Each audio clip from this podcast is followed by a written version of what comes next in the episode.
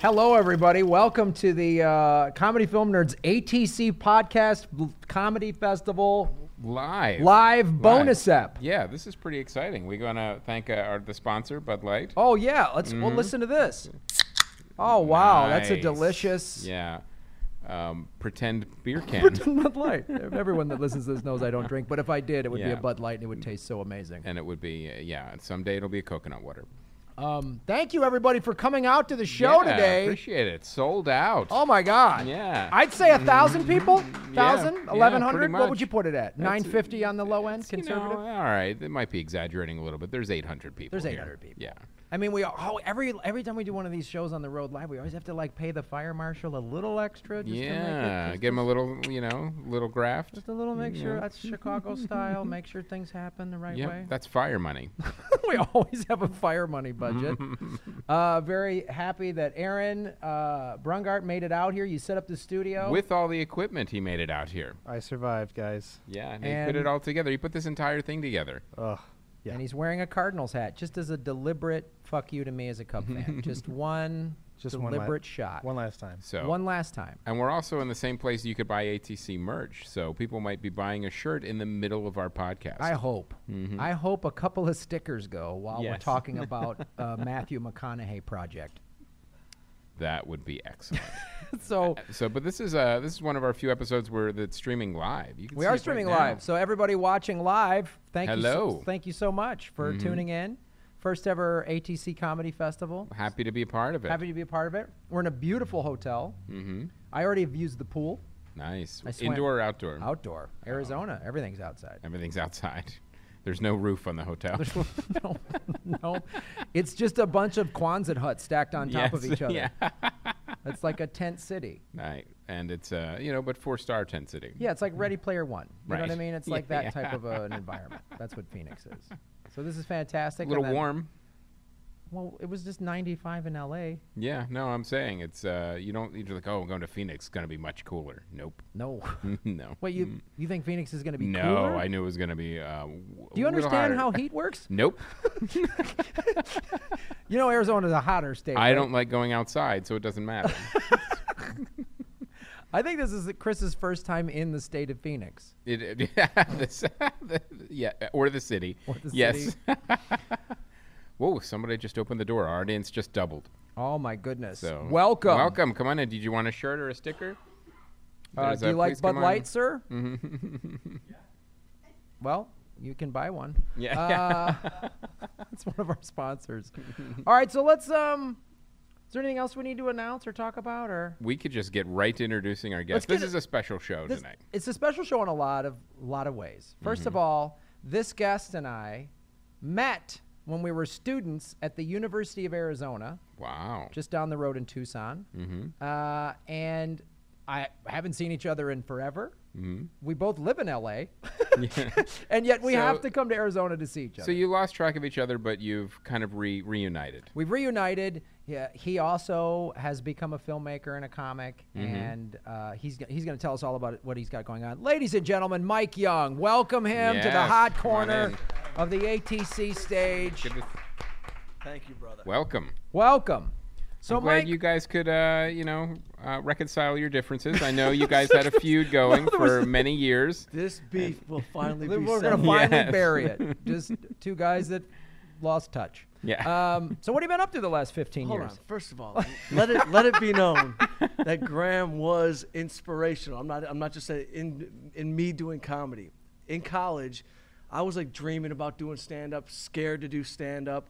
We knew each other not even I didn't even know you were doing stand up. I go to a huge show at the auditorium. It's 88 whatever year it is. Barry Sobel's performing, packed house. he gets up and opens for Barry Sobel and crushes. Crushes. Mm-hmm. Barry Sobel had a very tough time following. and I Mike's was being like, very Graham, generous. who I know from like, like the social building. How did and, we? like, Were we like? Did we ever in the same dorm, or we were on a flag football team together? Or Maybe some flag shit? football. I was Yeah, yeah. recruited heavily by a lot of fraternities. I, was, I was in a fraternity for six weeks before I was thrown out, but it was only because of Yeah. my throwing ability. Well, you were on a flag football scholarship, right? Yeah, of course. Yes. They were giving those out like crazy. Oh, in the intramural 80s. money was sick Yeah. Oh, at it was- Arizona. yeah, I was driving a 300ZX right next to Chris Mills. He came in Nice. for basketball. I came in for flag football. But I just had to tell you, you crushed it in front of Barry Sobel, Mm-hmm. got me over my fear of stand up, just to let you know. And then the beef began. Nice.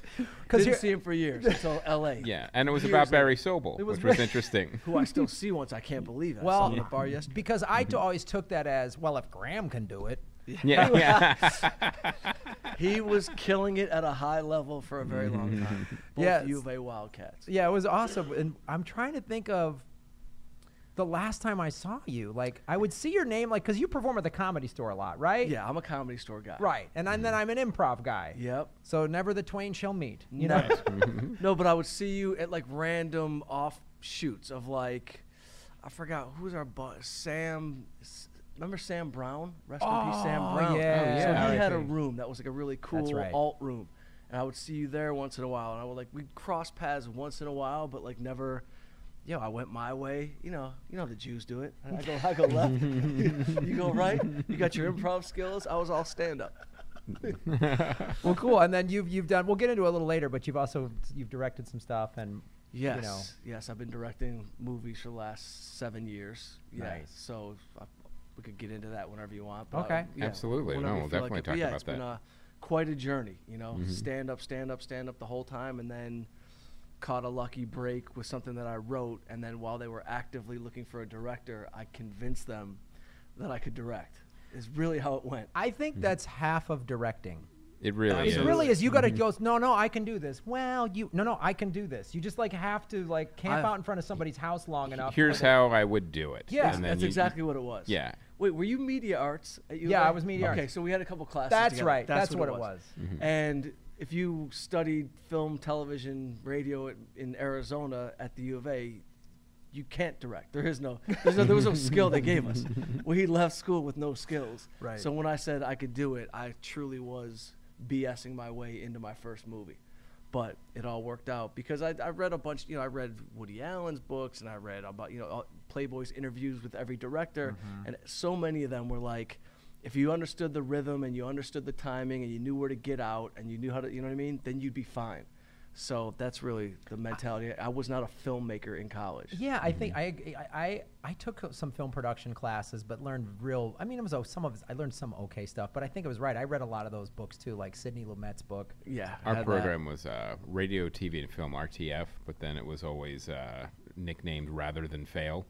So, in Which, by the way, college, I still almost because- failed. I, I was right there. It was uh, class it, at it was Piedmont. one of those things where we um, y- we actually did filmmaking. We had the only film lab in Philadelphia, so actually the other schools would actually come and develop film at uh, Temple University, and but at the same time, you know, we were still editing on you know two VHS players, and then uh, you know we, th- this is like it, it really felt like the dark ages where we were cutting film with like a razor blade and like Yeah. taping them back together. That was like Oh, yeah, old that's what we school. did. Yeah, dude. Mm-hmm. I mean, I literally I tell people like, oh, I cut eight and sixteen millimeter. Yeah. hmm and literally had to put the strips and hang them and like don't Uh-huh. lose them Yeah. in And- case you want to do it again and then try to sync up the sound with the sound the synchronizer and all those things and then the grad students got the steam back like those were that was the uh, the expensive editing system yeah i learned how to shoot on a bolex right Mm-hmm. Definitely. They gave us Right. the, The- the ball, wind- go the out to wind-ups, yep. field, Uh-huh. Shoot what you want. Mm-hmm. I don't even know what I shot. I, I really, I- I didn't take anything seriously back then. i think i had i've had all of those digitized or well not no i had them put on a half inch tape and so i just need to digitize that but like i could put my college film reel i should do that and put it on youtube because it's like pretty amazing Were you do, were you were you going to like those studios and doing like talk show stuff too? Like remember they had like the Yeah. local studio. Yeah, the we community access. Yes. Yeah, so I, I, I did that was yeah it was my first talk show. You guys didn't see it. It was, it was, it was amazing. It was in Tucson. I interviewed all the strippers that would come to town. I would talk about the life of a stripper, I, literally. But I had a show. I, I had a, a talk show there. So that was like we would cross paths in that world. That's that's how yeah we sort of and then we would stayed in touch. Well, we all, because me and my roommate Pete Martini were also security. God, I remember him, man. Security Jesus. guards at the football at the games. football games. You did not want to mess around at a U of A football game if you saw me, Graham, and Pete. That's right. That That's was, right. that That's was what your we that was did. your part time job. You guys were security guards Greatest at the football job. games. in the In the world. Mm-hmm. world. We we Front row. we got paid to watch football.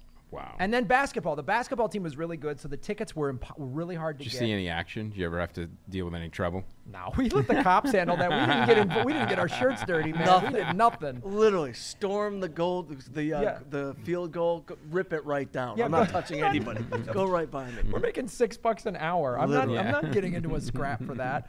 But then I remember for the uh, the basketball games, we knew this ticket scalper, and then we would sell uh, standing room only tickets, and we'd sneak guys in the side door. Yeah, I was in on that Of hustle course with not. you. That's Oh, not- Bro, nice. you're Chicago. I'm Detroit. That's all we knew was hustle. I made four hundred thousand my freshman year. Are you kidding? I didn't make another dime since. You figured I made out more a, a- money. you figured out a uh, a scam. Of course we did. and We, Nice. get- we had every scam working, man, because Pete was from New York. I was from Chicago. Mike was from Detroit. So we were just like, oh, what's the angle? the freshman Where's the, mafia. where's the yeah? We were the freshman mafia. That's all we did, and we would hustle people in for free tickets.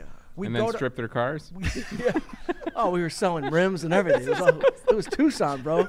South Tucson was rough. it was, and then I remember we were such mooches. Then all the concessions would have to throw away, and we'd like, you guys got any extra pizzas? I mean, we'd have pizzas and hot dogs for like a week, and it was the nastiest. We ate it all, you know. we Mm-hmm. Yeah, just- no, it was an amazing time. Well, my brother ended up walking on the football team. I don't know if you that, that rings a bell at No all, but way! my, my little brother won, walked on as a wide receiver. So that just took my scalping game to the next level. I mean, I just it was another level after that. You know, it was cash only. I was paying my own tuition. It, of course, we got into show business because show business is a filthy scam. Oh, show business is just, it's just a hustle. That's all it is, is a hustle. what a hustle! Fully funded by the cartels. Yeah, it is. Yeah. Sony, yeah, okay, Sony, yeah, okay.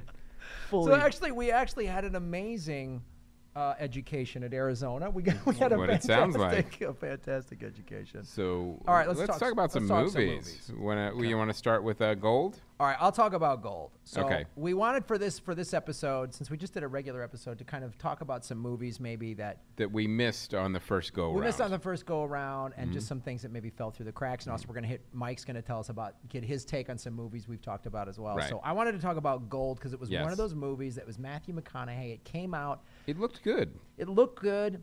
It was definitely it was definitely trying to get some Oscar buzz, Mm-hmm. right? So you when you have an A-list movie star making themselves ugly, that's like That, that's Lose like weight, Oscar bait. ugly. lose weight Yeah. ugly. mental Gain weight. deficiency, Right. Yeah. some sort Some of weird- you know, yeah. uh, uh, Yes. right, Uh, Well, high level I- I like the Asperger's. fact- Oscar. Yes, Th- Oscar. I like the fact that this is his third film about searching for gold. That uh, after Sahara in uh, 2005 and Fool's Gold in 2008. If you got something about gold, you go to McConaughey. McConaughey. Yeah, Connie's the guy, exactly. He's you the know. gold guy. Yeah. if you want that or weird cryptic uh, psychedelic Lincoln commercials, like that's Yes. Matthew McConaughey's your The guy. worst and weirdest shit I've ever The seen. weirdest- Something's going on. I don't know Something- what it is. He's talking to that bull in the one. I don't know. I'm- He's. I know he's on some high level marijuana. Like I'd a lot. love to know if, It's if it psychedelic. was Yeah. selling cars. Like, what's the conversion rate of Matthew McConaughey in a Cadillac commercial? How many Negative units of that 8%. sound? the crazy one, the hybrid one, where he's like, "It's not about selling tree or hugging trees." Mm-hmm. like, what are you talking about? It's Yeah. literally It's honestly, it's. I feel like it's. Ma- The Ma- Lincoln ads are really like Colonel Kurtz going up the river in Apocalypse Now. Like he Right. lost his shit. He's got a Montanaired army. He's just up somewhere in outside of Austin, amassing a Lincoln army, and he's Yeah. talking to bulls. And he thinks he's shooting a movie. the whole time. He, he, he thinks he's shooting a movie. Hundred percent. Yeah, yeah. He has no idea. Yeah, So- what it that is. This is a campaign. right. Right? yeah. None. None, none. He's waiting for the end for Right. his Right. Mm-hmm. script for the last Yeah. two scenes. of the What, movie. are these reshoots? We, no, we- it's we- just we another keep shooting commercial. these out of order. I don't understand. Oh, I like it, man. Non-linear. I feel you, man. Yeah, okay, Who's got the Matt. pages? Who's got the pages? So that's what gold is. Yeah, I didn't see it. Now, it's, It's- it's, it's- based on a, an actual scandal, right? It's based on an actual scandal. It's actually on Netflix, so it's worth. It's it's one of those. You're at home and you don't know what to do, and you're looking for something to watch, and you're like, it was. That's what I did. I was like, oh yeah, you know what? I wanted to check this out. Is it a Netflix original movie? No. It was Okay. in this. It was in this theaters. It w- it tried to make an Oscar push. It didn't get it for whatever reason. It just didn't take. Got it. It didn't make. I don't know where where it didn't connect. There's some good stuff in it. Um, maybe it's like people just went, "Oh, it's no Dallas Buyers Club" or something. I don't know, which was like his finest role. Yeah, because And- that movie was pretty much great, beginning to end. Right. So if you got a couple major hiccups, you're not going Oscar. I think I- Probably. only the only person who can do that is Meryl Streep. She's the only one who can do a movie that's like okay, and she'll still get a nomination. Yeah. just because she's Meryl Streep. yeah. But so there's some interesting stuff in this. Um, it's about this guy, and he plays, um, who's a hustler, and like you kind of get an insight into the gold game, which makes sense. The gold game sounds like us as freshmen in, at Arizona. like We were in the gold game. they're- it's all hustle and scam and Letterhead. letterhead and getting the rights and oh we got the new you know and so people are fudging stuff and it's all the up and down of it and then once it starts making money people come swooping in and want to snatch him up but he's kind of a it gets it gets a little long i can kind of see where it lost its its strength to potentially be an oscar contender because there's Did some it- moments where you're just like Meh, Did it lose felt momentum? forced it, it, it it's both of those things that you guys just said. Mm-hmm. It lost momentum, and then they would try to sort of force it back at times. But as far as a like watch at home Netflix, it, it's great for that. Like it's, but I s- I was like, oh, that's why it lost it. Right. You know, he's a, he does a great performance as this guy. Guy can act. He can act. Tony, Mm-hmm. he can act. He can act. He feels. He feels it. I mean, I've. n- I mean, they should put the Lincoln ads on a compilation DVD and just like, you know what I mean? I would buy it. I would buy the Criterion Lincoln Matt McConaughey. So, so there's some really there's some really cool stuff in it, and um, it was there's really good supporting characters in it. Right. Um, and it's one of those things that's like it it slipped through the cracks for the Oscars, but it's still a really solid film.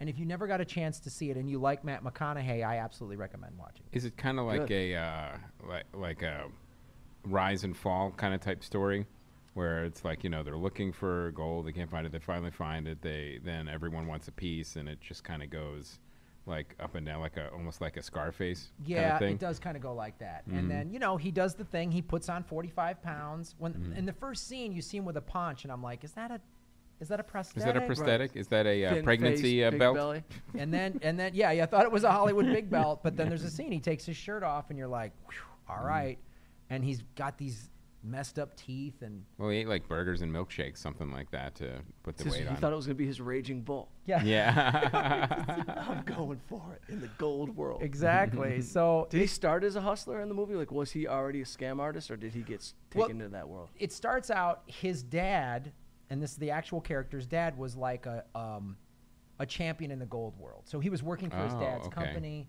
His dad was this like hero, this man amongst men. Like everybody revered him and loved him and thought he was a great guy. So he was like trying to live up to his dad's thing, and then some. s- I don't want to give away too much, but then like some stuff goes south and like you know his dad passes away, and so then he's kind of battling a lot of those personal sort of demons and the financial aspects of it. And then he's looking, you know, he's convinced that there's this thing in the Indonesian jungles that, you know, like. uh, Gold that's been ye- untapped. Yeah, the whole thing. yeah, Yeah, that yeah. whole thing. So then he starts chasing that that Right. ghost, and so, um, but yeah, it's, there, there's you, you'll get to the slow spots in the film, but mo- overall, I think you'll really, I think you really like it. Well, it seems like there was a lot of uh, cast and director attachments and changes. Like it was a it was a hard movie to get done. Like Michelle Williams was cast in lead but dropped out. Bryce Dallas Howard replaced her after filming had already already begun, and Christian Bale was offered the lead role, and Michael Mann was set to direct. So there was all this, you know, you know, backstage stuff going on. and you know what that might have contributed to to like academy members just kind of Backing off. backing off i'm not going to watch this or something like that because you hear sometimes you hear a lot of that and you think oh this is going to be a bomb Right. Mm-hmm. and it, i- it wasn't it wasn't a bomb Right. It, you can feel if a movie's gone through turmoil sometimes. Like, so, Right. so like you can look at them, watch a movie, and go, "Wait a minute, this they they It reshot shows up the on- end. yeah, it That shows up on character screen. Disappeared all of a sudden. They ran like out the- of money and stopped. They didn't shooting have for him for Right. two weeks. Like things happen. Like Yeah. real shit goes down Oh, in I the think- back. Yeah. Like I think a So car maybe there chase was should some have of been that. here. Yeah, you, Yeah. You feel yeah, absolutely. That's such a great point. You feel that, and you're just like, oh, those actors hated each other, or whatever. Like you can just, you could feel it. and then you, could hear see those It. grumblings come out Yeah. in the in the in the trades or whatever. So it's worth watching though. It's It worth is. watching. All right. I'll check it on the couch. Check it out on a. It's a uh, good couch one. It's good on streaming. So uh, I saw The Lost City of Z. Now this is one of the movies that I really wanted to uh, check out, and I finally got a chance to see it. It's streaming on a different platform, and it's on Amazon Prime. Okay. And um, I will say this: this It's is- another guy losing his shit in a jungle. Is uh, that what pre- you're pretty gonna pretty think? much? It's a, yeah, it's definitely a theme, uh, and, I, and I- and it has like, for whatever reason, this movie itself had pages and pages and pages of trivia. Like normally you don't see that many, you know, uh, pieces of trivia, but this one, like, I literally had to cull down. There was so much going on behind the scenes in this movie. Was it based on a Like, uh, book? I'm sorry, was it was it- based on a book. Right, yeah, and uh, director James Gray wrote to Frank Francis Ford Coppola, who directed Apocalypse Now. Again, we were talking about Kurtz and going up the river, for advice on shooting in the jungle. Coppola's two-word reply was "Don't go." when Coppola decided to make Apocalypse Now, he received the same advice from Roger Corman. That's and well, that's the thing. I think Coppola is the li- one of the few exceptions to the movie went derailed or like you said, Mike. You can sense when there's a lot of fucked up shit. That's one of the few Right. movies where all of the madness, the Yeah. two and a half years to make that movie, you watch the documentary on that. Um, uh, filmmakers Apocalypse, Hearts of Darkness. Mm-hmm. Uh, that's the one movie where you go, It worked. it worked. He created a masterpiece out of yes. this. Right. Yes. And this story follow, um, i- is about an explorer played by Charlie Hunnam, and uh, who was convinced that there is a lost city uh, somewhere in the Amazon. Which, w- but it was also he called it Zed. So I don't even know why they shortened it to Z in the title. Like, what, what does that sound hipper for the kids? Lost City of Z. Well, Maybe no, it, it just- might have literally been a marketing meeting. Yeah, It was like, I was like, we, what we can we gotta go with? we gotta shorten this by two letters. Always a Yeah. surefire thing Yeah. for a creative process. It's- it's Let the actually, marketing uh, team get involved in that. Mm-hmm. It's actually they've ruined more movies. it's than me. actually how the British say Z. They don't say Z. They say Zed.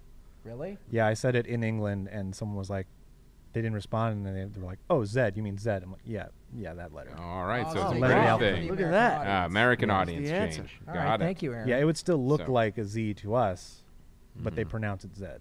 All right. Yeah. Oh, what a So- great piece of trivia. Look at that. learned more than I did at U of A for five years just now.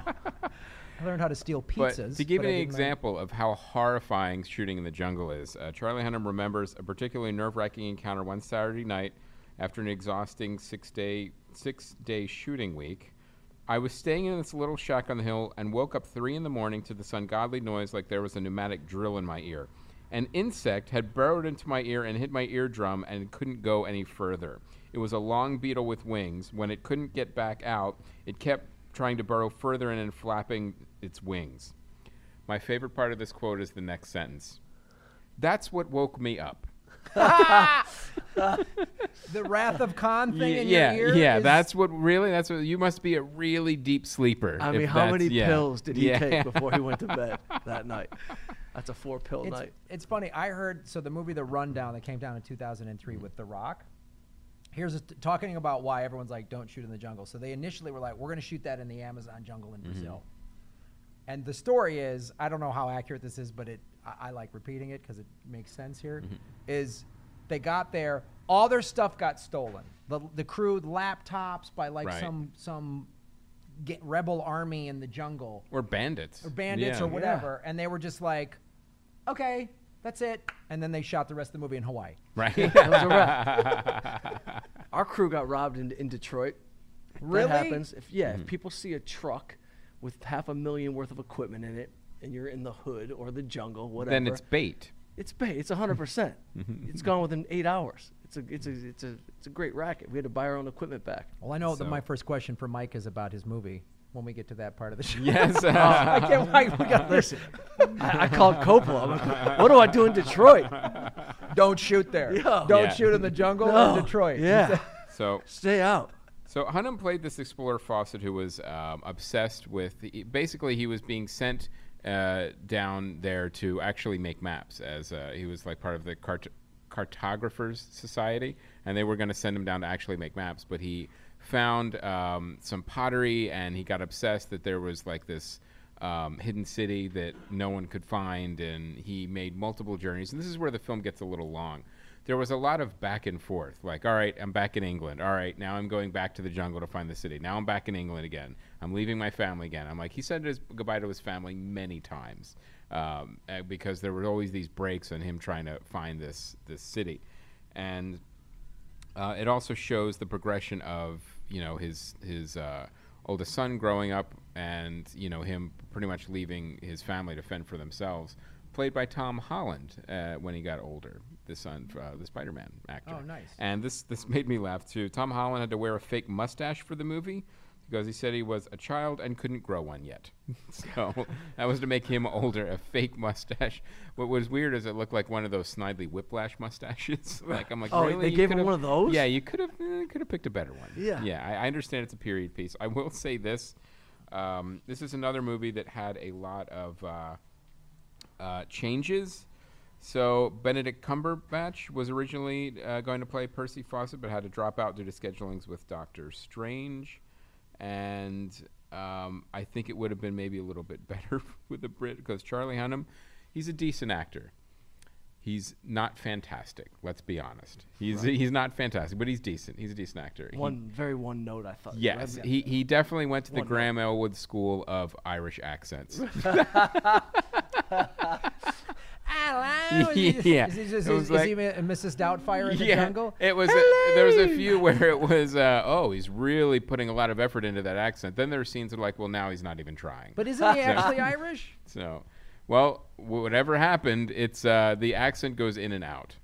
So, uh, So the bug got his ear. Yeah, the bug- the bug ear went into his affects ear. the- it affects Yeah. the uh, the accent. The So- bug For messes sure. up your accent. He can't hear. that would be even funnier if he was actually no I'm from Ireland. He is though. yeah yeah I'm almost certain of it. Is he? it's No, I thought he was Eric- Australian. He's, he's British. He, he is English for sure. He's Okay. English. so I, I don't know what he was trying to do with the accent but whatever it was it Mrs. was Doubtfire with a it bug wa- in her ear. yeah it was it was a mixture of like all right my ear. Yes. this scene is Mrs. Doubtfire. This scene is Sons of Anarchy. So he really just kind of uh, picked which scene he was in, and that determined the strength of the accent. So is this movie So- worth seeing? It sounds So like no. you know what? This movie is worth seeing with a fast forward button. That's not a great sell, Chris. That's not a great sell. It's it it really wanted to be like a period piece mixed with Indiana Jones. Like you know, you've got natives, you've got you know adventure, you've got in the jungle, you've got uh, explorers and like mystery and like lost cities and all these things on paper sound like this is great, but the way it was just kind of put together was just kind of like well. First of all, it could have been at least 30 to 40 minutes shorter. And second of all, it was a little unsatisfying. so I feel like if somebody had to choose between one of our guy loses his shit in the jungle movies, they would probably go with gold. Yeah, I think it was a definitely better guy loses his shit in the jungle movie, yeah, I'm going gold. or just the apocalypse Mikey, now I'm going again. gold. yeah, pony just boy. watch Apocalypse Now again. Yeah, you know what and- I mean? and then- even the director's cut where they have dinner with that crazy French family and they steal his surfboard. You know, even that is Still better than gold. still better than Gold or Lost City and, it Mrs. was- Doubtfire. It was such a weird, like, like, like they kept recasting too. Like uh, Percy Fawcett was originally uh, supposed to be played by Brad Pitt, but then Brad and the director felt the role should be played by a British actor, but that led to Benedict Cumberbatch. So, uh, and then he was all set to go. Then there was problems with you know shooting with Doctor Strange, and then eventually, you know, how do you go from Brad Pitt, Benedict Cumberbatch to Charlie Hunnam? That's really an interesting. Uh, I thought what, what choice. was interesting what you just said is that Brad Pitt and the director decided that Brad Pitt wasn't right. So I'm wondering, is Brad Pitt a producer on that movie? yes, Okay. he is That for makes sure. sense. Yeah, he's like He took he- himself right out of the. I road. He's hope like, I it's don't not- need this He was like, I seventeen need million to, ma- I need to get dollars." my money back. I think, Yeah. yeah. Or I just envision Brad Pitt like is he a psychopath when he's talking producer he refers to himself in the third person like i just don't i think brad pitt might not be right for this role maybe sometimes brad pitt's hard to work with and Uh, Brad Pitt, and Brad Pitt from now on only makes movies with the word Z in them. That's it. Don't even call Pitt unless you got a yes, Z. yeah. um, So you got a Z in the title. Forget it. That is funny. all right well i want to hear what mike you said you know we just talked Wait, about I got to say one more Okay, thing about this alright. this jungle. 'cause There was so much trivia, and it was so horrifying. Like the shoot sounds like it was an absolute nightmare. Yep. But I will say this: it sounds like Any movie shot in a jungle was an Yes. absolute Yeah, nightmare. just stay There out. was Stay someone out. in the someone in the crew got bitten in the neck by a snake. And the Colombians kept telling them, "There's a reason you don't go off the path. The animals will leave you alone until you start smashing the jungle." that was Yeah. the advice. Stay on the path, like you know, like it's like a hobbit uh, going through Markwood Forest. Yeah. So, uh, That's a lesson in all of life. yes, Stay yeah, on the yes, path. just stay on the man. path. Just Yeah. stay on the Snake's path. gonna- snake's yeah, gonna snake's bite gonna you in bite the you right in the neck. neck. In any yeah. form. In any form, just stay on the path. So I will say this, you know, after reading all this trivia and seeing like, you know, how hard it is to actually shoot in the jungle, there is an appreciation for just the fact that they got this movie made. Like they shot it on 35 Sure. millimeter film. They said, you know, the Macs weren't working with the humidity. Like, like every day seemed like a challenge just to get stuff into the can. Absolutely. So um, it's a shame it's just not a better movie. And so, what if you come back with malaria or yellow fever? It's you're- well it's- worth it. Then you have a story. Right. Sounds like there were multiple rewrites. You said that there was the part of the movie where he kept going back and forth. And that- and that yeah, went there on was too long. definitely multiple Page res- count was li- down. Like, like You it, know what I mean? I, I Editor felt was like too. It told. was like you know, like well, you don't need to put every scene from the book in the movie. Like that was really what it felt like. You know, wh- how many times are we going to go back and forth in the jungle? I get it. He's looking for the lost city. He doesn't need to look for it four times. Yeah. So turning a turning a book to a movie is a whole nother animal. yeah. So, let's because we talked. I wanted to hear what you had to say about Marshall because I we talked about it on on the the episode we just released. Yeah. Because I obviously watch a lot of biopics. What what did you? I felt like Marshall was.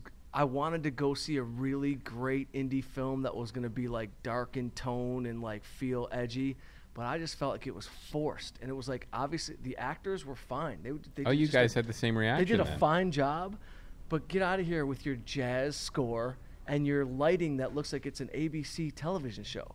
If I'm watching like some Yeah. hardcore shit going down, I don't want to f- see, you know, four camera lighting schemes and like it The- just. It's it- the, it on- felt- it's it the only felt- studio that was available. It felt That's like all the they had. actors were playing in a different film. Like, Yeah. it should have been a stage play. What's funny? They the were director, great actors. Uh, no, you you make such a great point, and and I hadn't even considered that, but that's pro- that's like almost another thing why I ha- when you say that I was like, yeah, that, that's what it was. Like aesthetically in the four camera shoot, I was like, man, that's what because his story, Thurgood Marshall's story, is pretty intense. man. incredible. And they're like all this jokey dialogue, and then the, like you say, the wacky lighting and the jazz music. Like this was a brutal time. Yeah, were you going for a tone that's never been done before? like, you just invented a tone, For- like for an era tragedy, where- with like Abbott and Costello. I know. Like, like, Oh, I don't know what the people hell are is going getting on. lynched in this Yeah. era. It's life or death. Yeah. And ba-da-ba-ba-da-bum, s- And it's snarky also y- line. you Yeah. guys are saying it focused on a very specific part of his life too, because his This you one know- trial, but Mm. this trial was like the heavy. It was heavy. it was so heavy what was going on. He couldn't even talk at the trial. He had to have Josh Gad basically speak for him. He was really just the brains of the operation. Oh, wow. So be- yeah, because he was black, he was he was in the background of his own trial. of but his he was own a trial. genius. He's a genius. He's the smartest guy in the room, and the judge knew that and was like, "You don't get to talk." And so it's like, looks like Josh Gad is gonna be my ventriloquist. Like it was like, And then how about like the tight, crazy, weird close-ups that they did like on the judge? Do you remember like all Yeah. of a sudden like the judge's face is like, it just wasn't making sense. It it, it, it- it was a bummer because, like I said, the performances were fine, they were okay, but the tone was off, the lighting was off, the score was off. I I was Well, like, that, man, you you, guys know- missed a chance to tell a great story. great story. I thought That Uh, And it's kind of hard- go, that goes to the I don't director, like critiquing really. A movie because I'm b- making movies and it's hard enough just to make a movie, but if I'm gonna sit back and watch and we're gonna talk about it, I mean, I, I did not enjoy that movie. I, I thought I was gonna go see a movie that I was way into because I wanted that story so great, but they missed it. Well, no, it's Chris. It's not just the director's fault on this. It is part because the director's directed a lot of comedy TV, which that's that seemed to like be a sh- Reggie Hudlin. Yeah. Yeah. Mm-hmm. and but also the script. Oh, okay. And that was the problem I had too. Was I felt like they just took a biopic standard script and just went boom, boom, boom, and then put Yes. in cute dialogue. And even the heavy moments, they were like afraid to like really live the heavy moments. Agree. Or they put in this big swelling music that's telling me what emotion. I don't need y- your music to tell me Exactly. what's going on. Don't This- lead me into. it sounds like the it, punch. it was like a um, like a ABC movie It of was the week lifetime. or something it was like, like, a that. lifetime TV That's show. what it felt like. That's exactly that's Mm-hmm. Yeah. Mm-hmm. how it was shot. That's how it was directed. That's what the script was like. That's how it was lit. Yeah. Even the costuming felt like we're just pulling this out of our 1940s era rack at Lifetime. Right. Yeah. Whatever. wh- wh- what- Hundred percent. They were coming out with the rack at the studio. whatever Yeah. studio, yeah. they were on. Like, Yeah. well, what, what? All right, let's see your wardrobe department. Give me Yeah. that rack. Like even like they got the savage beatings. I mean, they both got beat down at the same time in different places. Remember that? And then they came back and they're like joking. They were like joking about the beatings, and it was like, whatever. I can't remember the joke, but it's like you you could take a punch. It's like we're in like you know what I mean. We're in this- high level racism, KKK style Life rednecks coming at you or death. murder. Yeah. And you guys are joking, so I don't know who the hell was coming up. They're like, we need a comedy punch. Yeah. Like, who the- you know what I mean? Somebody did a comedy pass on that. we don't need comic relief. We got to No. give with Josh Gad something funny to say. The, with this subject That matter. might have been as simple as something like that. Like this guy's so known for comedy, we got to give him something funny. Th- We don't want the audience to be disappointed that he's in our movie and not funny. It really did feel like some weird shit like that. I wouldn't doubt that. You know what I if some mean? executive made that dumb decision, it's just Yeah. like. Um, but let's talk. Let's talk about. So let's let's talk about the the movies you've done. T- Tell us about them a little bit. So Yes. and if there's anywhere tell people ya. can come find them or watch them or Yeah, whatever. I'll tell you. So my my first film was called My Man Is a Loser. It's I did it for Lionsgate. Bought the movie. Um, it was an independent film shot in New York, and I wrote and directed it. It was my debut writing directing. I had written a couple other things that had kind of you know gotten. I had written one other movie that got made that actually isn't even out yet. I didn't direct it, but it's it's called Grounded with uh, Aaron Paul, Jeff Daniels, and Tom Berenger, and that's actually going to be out later. Nice. But while that was getting done, I, g- I wrote My Man is a Loser. And then while they were actively, I mean, it's a long, crazy story. I don't know, you know what I mean? It's a long story, but like while they were actively looking for a director, that's when I convinced them and said to them, I promise you, I can direct this. I went to U of A film school. no, Mm-hmm. basically, but basically, they were truly looking for a bigger name, a big name director. I'd Mm-hmm. never directed anything, but because I wrote the script, I was tight with the producers and and the fi- finance guys. I was just you know w- on a day to day basis with those guys, and I just read enough books, did enough research, and they let me direct it. And so I wrote and directed it, and it's starring uh, Michael Rappaport, John Stamos, Tika Sumpter, um, Brian Callen, fellow Oh, yeah. comedian. Nice. Yeah. Mm-hmm. So What's it was real- about? it's about uh, two married dudes have who've completely lost their way in their marriages, and they basically like get their single buddy Stamos to like help them get their swagger back to reconnect with the wives. Mm-hmm. So Stamos is kind of like single hitch type of thing, you Right. know. And it really started because these guys who wanted to make a movie, they were like, "Listen, here's our story," and they started like really basically just complaining about their wives. no joke. And they're just complaining, and they're like, "This is the story." and da, da, da." I said, "Give me a week. Like, you don't really have a full story, but give me a week to take what you're trying to say and like come back to you." So I basically came back a week later with like a beat sheet for them, and I said, "Here's the story I think you're trying to tell." Boom. They hired me, wrote it, and then it was like game on. You know, it was like we started casting. And I, I casted Rappaport because I knew I, I was already a fan of his, and this character was like so him. And I, I, I knew him from basketball. I I literally knew knew him from, and I was like, dude, I think I got like a perfect thing for you if you're like available. And this is before he started blowing up in the podcast and all this Right. other crazy stuff. But uh, so we met. He read the script. Boom, he was in. And then Stamos, I had met with like James Marsden was gonna. It's like one of those things. He was originally gonna play the, Right. the Stamos part, and his schedule got weird and so we started taking some meetings with like lead actors i met with stamos who i knew through saget from stand up so it was really like a connection thing and then stamos he read it and he came met me at lunch showed up made out of caramel and happiness just fucking handsome be you know what i mean I like know. just uncomfortably good looking in a weird restaurant I did Mm-hmm. that VH1 show that he had years ago. yeah um, or is the list that show VH1 the list and I think I don't know if they rotated hosts but I so I did that show with him and I remember just sitting there going Yeah. he's beautiful Yeah. Like, he's just a beautiful man and he plays it up. He comes in He sunglasses in the you know inside indoor sunglasses, perfect hair. his shirt unbuttoned a little bit Mm-hmm. it's like he just shines and he goes I'm gonna give him the full Stamos like he probably looks Mm-hmm. in a mirror in his car and goes I'm gonna give him full Stamos Hundred percent. Boom. Shirt unbuttoned, three buttons down. no joke. In the Beach Boys band as a drummer. so he came in and we met, and he started just kind of telling his single life stories, which you can imagine are next level. Yeah. And so Right. I basically after the af- after the meeting, I, I just called the producers and I was like, "There is nobody that can tap into this character better than this guy. Like his his advice as a single guy is like, you got to get the threesome out of the way." That's his advice. you know what I mean? It's like on some planet Z. He's on another planet. So I was like, this guy definitely Could be a has- Brad Pitt movie. I said he's No been Planet around. Z. He's seen things. He's done things. He's got it.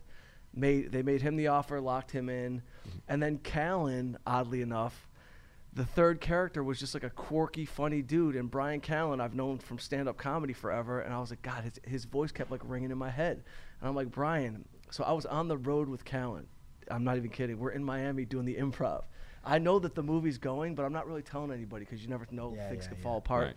So I go, we're in the coffee shop. I'm like, Brian, I'm, I, I go, this sounds crazy, but I'm doing this movie, and there's like a part that you could, pe- you could probably have because it's your voice, bro. And like, we're not gonna go spend a ton of money on a movie star, and it's indie. He's like, ah, you know, Callan's like scattered anyway. He's like, well, let me read it. Uh, What do you? Uh, yeah, I do movies.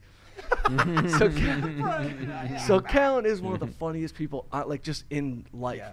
So he reads it and comes to me the next day. He's like, dude, I love the script. I'm in. Da da da. I call the producers. Boom. We had our three dudes locked just like that. And then we went to New York and we casted everybody else out of New York, which was like an amazing, you know, New York actors. They take their shit seriously. Dude, the Right. Mm-hmm. extras in New York got their shit locked down. Yeah, they're, they're- stage actors. No They're- joke. The extras in, in LA are some of them are crazy. Yeah. They're like There's a model who I just saw at- from a promoter's table at a nightclub. Yeah, yeah, in L.A. Some of them just got out of the methadone clinic and like, they're going whatever. back right after the audition. Hundred percent. New York, every single person that- Backstage lists the methadone clinic. For, uh, casting. yeah, it does. as they should because Yeah. they're there. But every actor in New York that came in to, to read literally was like, okay, this is all pro. Like there was no Mm-hmm. bad audition, so it was a tough, it was a tough process. But once the train started moving, boom, we cast it out of New York. We shot the whole movie, and uh, we shot in 26 days in New York. You know, six week prep, 26 day shoot, put it in the can, and then Lionsgate bought it, and they put it, um, they put it out like theatrically for a minute, Right. and um, Did- how did so? How did Lionsgate get in? Did did you like? Did it play we festivals? shopped it. It- We did not go to festivals. We shopped it to like four companies. Mm-hmm. Um, I forgot Lionsgate, Sony, Focus, a couple other places. And then you know I was really out of that process. It was really like the money guys, the producers. Right. I didn't. you were just ask. kind of a hired gun a little bit. I was a hired gun. A lot of it. you know what I mean? And by the way, I mean it was great. They paid me fine. It was great. My first movie. I felt blessed. But yeah, they handled all that business stuff. So they basically called and said, "Hey, Lionsgate wants the movie." And for their investors, it was a big thing because they got a lot of their money back up front, and it was with a company that was awesome and reputable And they know it'll be released. and it got released. And online, it's done really well. Like it went to whatever iTunes and then like Amazon Prime and w- whatever that world is that I still don't even know a lot about. But everyone's happy in their world. So Lionsgate bought it, and it's been out now for like three years, two and a half, yeah, two and a half years. And then right after that, I got my next movie, which was called A Stand Up Guy, which is on Netflix. So it was like, it kind of, it was like a nice little, I don't want to sound like bragging right now, Graham. Do I sound- can I- No, can I keep man. talking? No, oh, we're Yeah, Oh, interested. Keep- I mean, I'm dude. telling you how it went down. Dude, it's a So- long struggle. You know It- what it's I a mean? Yeah. crazy struggle, yeah, and you still feel like the, it's over. It's. n- I mean, you know what I mean? you- That's the like, beauty of the whole You're thing. always struggling. You're- It's always- over. it's- I got two more movies coming. It's over. It's over. I'm going back to school, Like, which I'm i gonna- want to do. you I'm know gonna what I have mean? to sneak people back into basketball games. I'm back scalping. If you want to find me, I'll be with Graham Elwood in the front of U of A's Bear Down Stadium. And I, am not even kidding.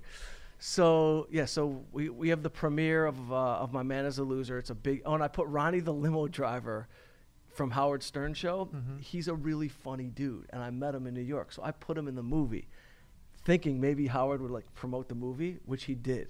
So Ronnie was super cool, Nice. and that was like a fun, smart marketing move on my part. stunt but casting. Ronnie, total stunt casting, but he also is he plays like a biker dude. He is a biker dude.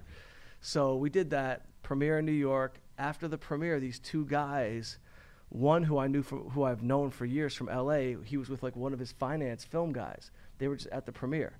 Came to me after, they're like, "We really enjoyed the movie. It was fun, funny. We're gonna we want to talk to you about doing a comedy."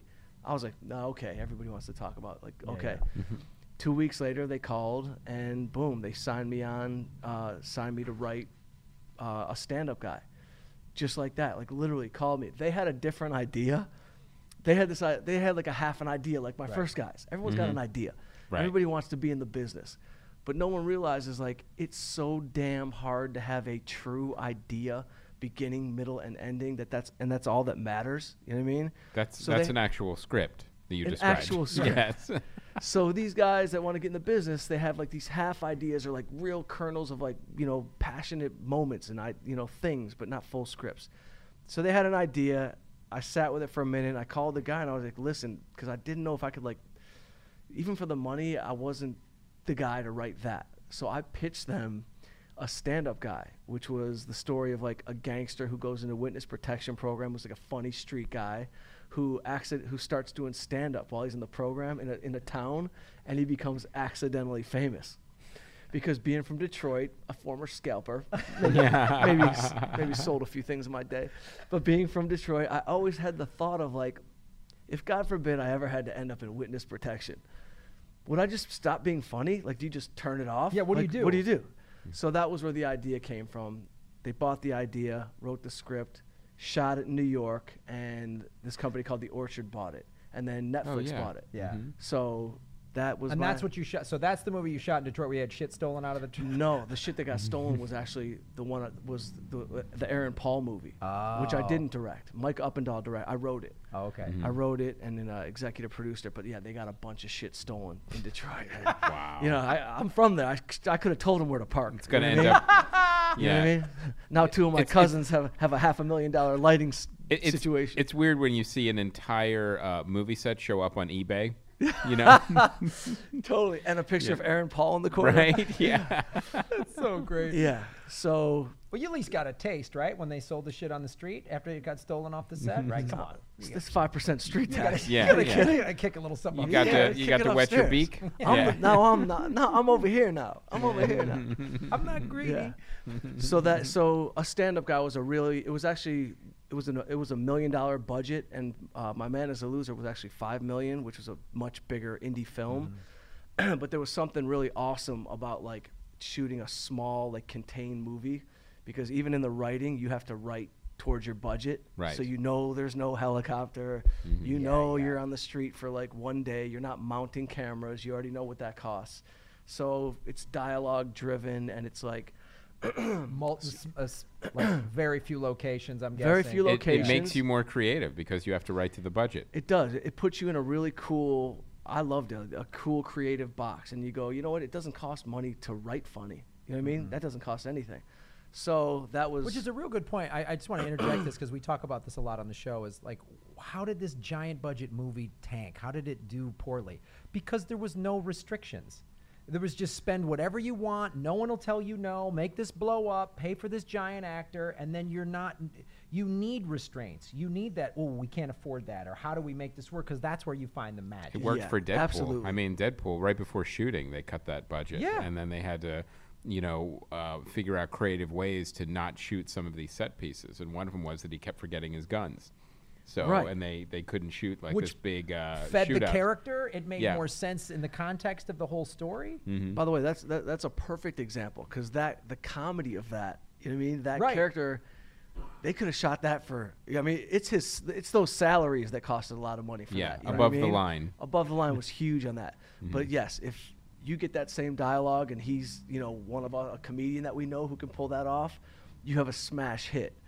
Because it cost nothing to be that funny, and, Mm-hmm. Right. I, and I thought that's why Deadpool killed it was the Yeah, yeah. you know the the action with those jokes were firing. Mm-hmm. I don't know who Ghost wrote like the punch up. I don't get, but it was definitely a Yeah. comedian. Yeah. Mm-hmm. Yeah. that's a comic voice in there. That's a stand up voice. You know, that's like some Joey Diaz shit. yeah, Some DS came and just had some edibles and punched that shit up. Hold on one second, cocksucker. I'm gonna. Show, I'll show you what to do. Just say this. Um, well, we're running out of time, but we should do our uh, our Patreon supporter. Yes, um, frightfully uninformed. Yeah, go to frightfullyuninformed.com. It's a podcast that watches mostly classic horror movies to figure out horror movie fandom, guys. You can support the show for $50 a month if you go to patreon.com slash comedy film nerds. Do it, and you know we are live right now, so why don't we uh, plug some merchandise. Oh yeah, we've got Yep, our we've- our, we've got our uh, for this earbuds ma- I don't know if DVDs. we'll have enough for everybody in the audience, but um, Mm, yeah, we'll try not to run out. this will be available back on the Yes. Comedy Film Nerd site. You can get the download on iTunes and Amazon, Mm-hmm. and we'll be selling them autographed versions right here and shortly. And we also brought a couple of Comedy Film Nerds Guide to Movies. look at books. that. Yeah. it was Awes- Love that. Look at that. Twenty dollars each. Self-published just came out. No, Signed. no, we did that on through um, This was, uh, Morgan, Morgan James. James, That yeah. actually came Morgan- out four years ago. or a Something. couple years ago. Yeah. Yeah. All right. I gotta get that. And we might be able to I'll hook you buy up it. with one, Mike. Yeah. yeah. I've already paid for three chicken quesadillas. What, do we get anything around here? Um, but yeah, so all right, but before we write, so Mike, what do you got? What's coming up next? Uh, my next my next movie is called The District, and actually, um, it's set in the 1970s. It's actually a drama. It's set in the 70s garment district when the mob used to run the garment industry in New York City. And uh, the guy who ran it, his son, and their So investor. all your movies shoot in New York, and if they don't, you get shit stolen. Exactly. You don't. If you don't come with me to New York, all your shit is gone. no, but I've been lucky, man. Like the New York, I've just been lucky. The first two were there, and then the one was in Detroit. But uh, yeah, this next one's gonna be in New York. So I got to. I really went in deep on the garment district, and what it was was basically the organized crime families, like the Gambinos, used to run the trucking routes and the Yeah. the manufacturers, and you didn't get your shirt into a Macy's window without paying these guys. So Wow. where you thought like uh, you know Yves Saint Laurent and Ralph Lauren and Nicole Miller, you thought they were so cool and fashion. They had to kick up to the mob in the '70s, and so the guy that ran it, his son got a hold of me, and found me to, to write the movie. And so I- So you got the I hired- rights from him? I got the sorta? ri- well, no, he it's his it's his his- right his oh. father's story. so they hired me to write it. So I wrote it, and then boom, now we're in motion and we're going. We're gonna When go you to New start York. shooting? Not for uh, not till after New Year's. So Okay. we're like, where are we? October, Pre-production? November, December, January. We'll, go- we'll start prepping right after the New Year. Right. Yeah. Nice. Yeah. You're still- So are you still casting it, or? yeah, we are. We're still casting it. Well, if you need a guy that knows how to scalp tickets at an Arizona game, Bro, we'll, op- we'll, we'll open on you at Bear Down Stadium. God, were those good days, man. oh, it was a blast. Those Mm-hmm. Well, Um, were good luck with amazing it. days. and then what? Thank Else, you. what else? Where can people find you online or whatever? You can find me. Uh, I'm the worst social media, but I'm getting better now. I'm, now that I'm with all things comedy, bro, it's a new, it's a family. Yeah. Mhm. So the real Mike Young is my Instagram and Twitter, just real Mike Young, and uh, your yeah, man. podcast. uh, podcast stories that need to be told. Check it out. All things comedy, and uh, yeah, I've been writing. You know, I got a couple other little writing pieces that are going, but why brag? I mean, you know, we don't Dude, do so- that at U of A. uh, it's so great to have you on the show. I'm So this this all worked out. We were like, man, who's our guest? gonna And you be? guys buried your beef. It's great. So But let me just tell you, Graham literally, l- I know you've done much more since then, but when you, you didn't even really tell me back in the day that you were like a comedian. And I went with my boys to see Barry Sobel. I'm like, my fucking scalper partner is doing comedy and he's killing the game. So, to keep Yeah. my comedy career under wraps because I didn't want to mess up with my scalping. I mean, game. who the hell knew how to do comedy in college? I, did- I, you guys were just ahead of the curve. Uh, I just knew at a young age I could I didn't have a skill for a real job. I just Yeah. knew I, I didn't possess any real job skills. So Same here, bro. well, Mike, thanks for thanks, for being Thanks. on the show. This was awesome. It was great having you, and uh, good luck with the the film and stuff like that. Chris, what do we got? Uh, what do we? Anything else we need to talk we, about? oh, we did our merchandise plugs. We're We did our ready. merch plug, yeah, and of course- eh Oh, and we want to mention this too. Um, in a couple of days, um, earbuds will be back for sale on the Comedy Film Nerd site, the digital and Mm-hmm. the DVDs. So our um, our blocked window is now uh, is over. But if you prefer the the iTunes or the Amazon format or Right. whatever, you can obviously it'll be on those those formats. we forever, don't care so where you buy it as long as you buy just it. buy it. Yes. Um, and then uh, what else is going on? Yeah, my other stuff, political vigilante, and uh, I'm doing a. I'm emceeing a show uh, at Flappers uh, for this. FNX is this uh, Native American channel. They're going to start doing a, a stand-up comedy show that I'm going to be involved with. So we're having a showcase this Sunday, uh, the 29th at Flappers in Burbank at 7 p.m. in the YooHoo Room. Come by and check that out. And there's a bunch of cool uh, comics you may have never heard of.